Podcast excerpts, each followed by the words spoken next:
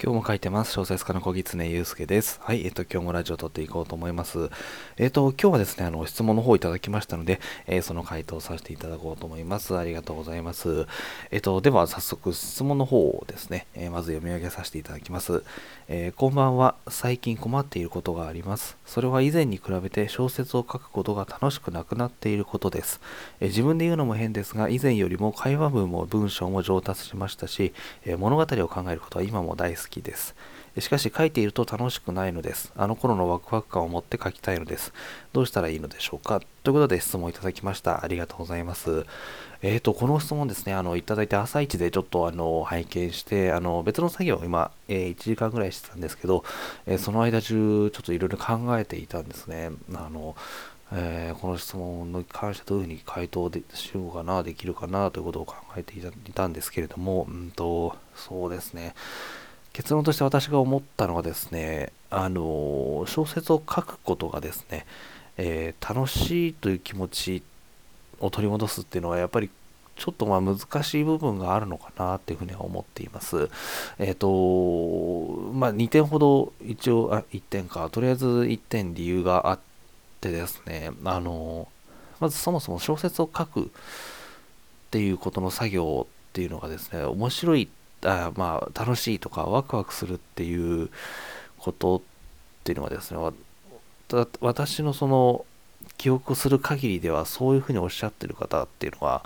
あんまりいないんですよ。あの最初の1作ですとか、まあ、2作とか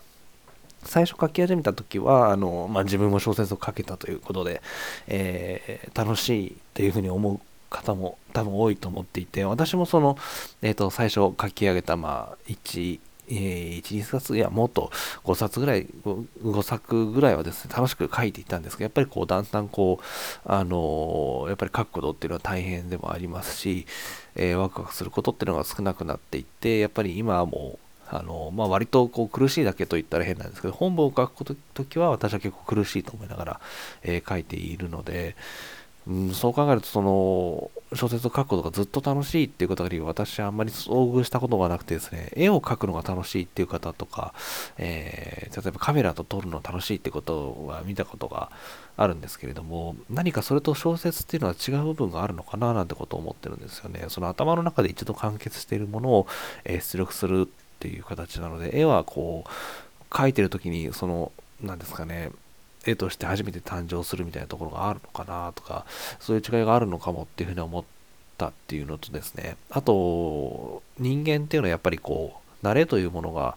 えー、あるので、その、最初はすごく新鮮に、えー、面白くワクワクしながらかけてたんですけど、だんだんこう慣れてき、えー、てしまうっていうところがあると思うので、そういう意味でも、あの、まあ、小説書くことっていうのがだんだんとワクワクするというよりは、えーまあ、何かしらのこう苦痛を伴ったりですとか、えー、大変だなと思いながら書くことになっていったりするのかなっていうことを、えー、思いました。まあ、それはやっぱり身も身も蓋もないことではありあるんですけれども、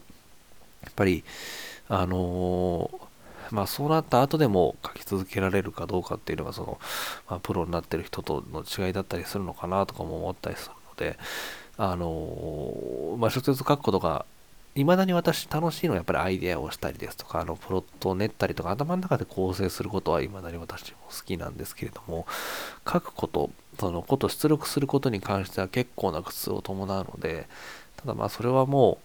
う、あの、この小説というメディアだとしょうがないのかなっていうのがあって、うん、あとは、もし、あの、書くことが、えー、苦痛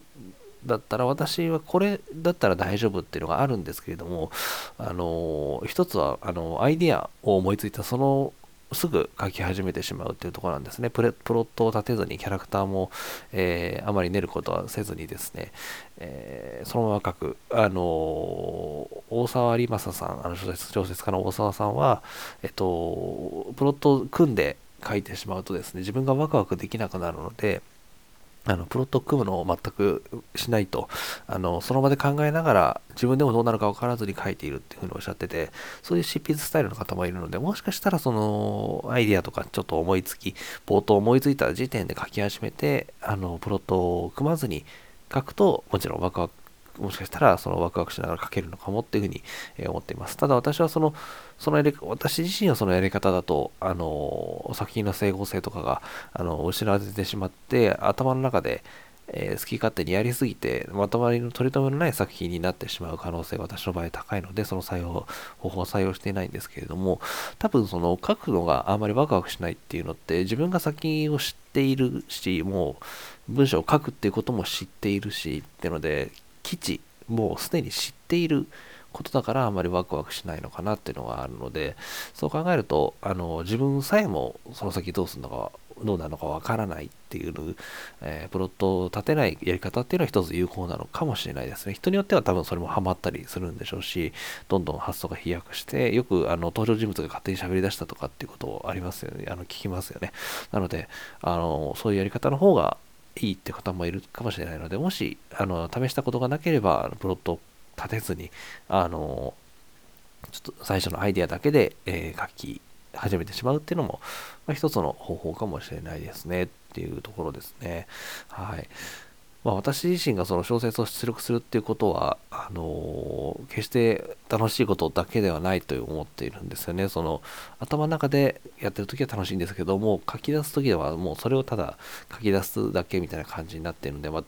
あ、あのそこでうまくこうアドリブを入れたりして楽しめればいいのかなっていうのはあるんですけど、はい。っていう感じですね。で私の知る限りではその小説を書くのが楽しくて楽しくて仕方がなくて、えー、日夜書いてますよっていう人をちょっと知らなくて、絵描きさんとか、あの漫画家さんとか、漫画家さんとか、えー、まあ、カメラ撮る方、映画の撮る方みたいな方だと何人か知っているし、聞いたこともあるし、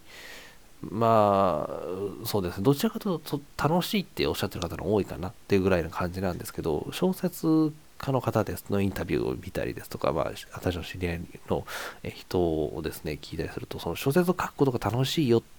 てもちろん最初はそうだったんだと思うんですよ、みんな。初めて小説書いた時あ、自分にも小説書けるんだとか、あの文章って書くの楽しいなって思っていてやってたはずなんですけど、今もずっと楽しいよ、あの、没頭するぐらい書けるよって人がいらっしゃる、まあいら、っしゃらないとは思わないんですけど、私の周りにかなり少ないっていう印象なので、文章を書く、出力するということが絵を描いたりとか、えー、映像を撮ったりとはまた違う回路を使っていたりして、それがやっぱりワクワク感とは少しつながりづらい、あの、楽しいという気持ちとはつながりづらい、えー、出力方法なのかなというふうに私は思ってるので、なかなかその、あのワクワクを取り戻すっていうのは難しいのかなと思いつつ、先ほど言ったそのプロットを立てないっていうやり方は一つありなのかなって思ったのと、あとはこれはもうちょっと一般的な答えで申し訳ないんですが、一回小説を書くのをやめてみるっていうのもやっぱ一つ説ですよね。まあ、あの、もうがっつりやめて、もう数ヶ月単位でもう全然書かないっていう時期を置いて、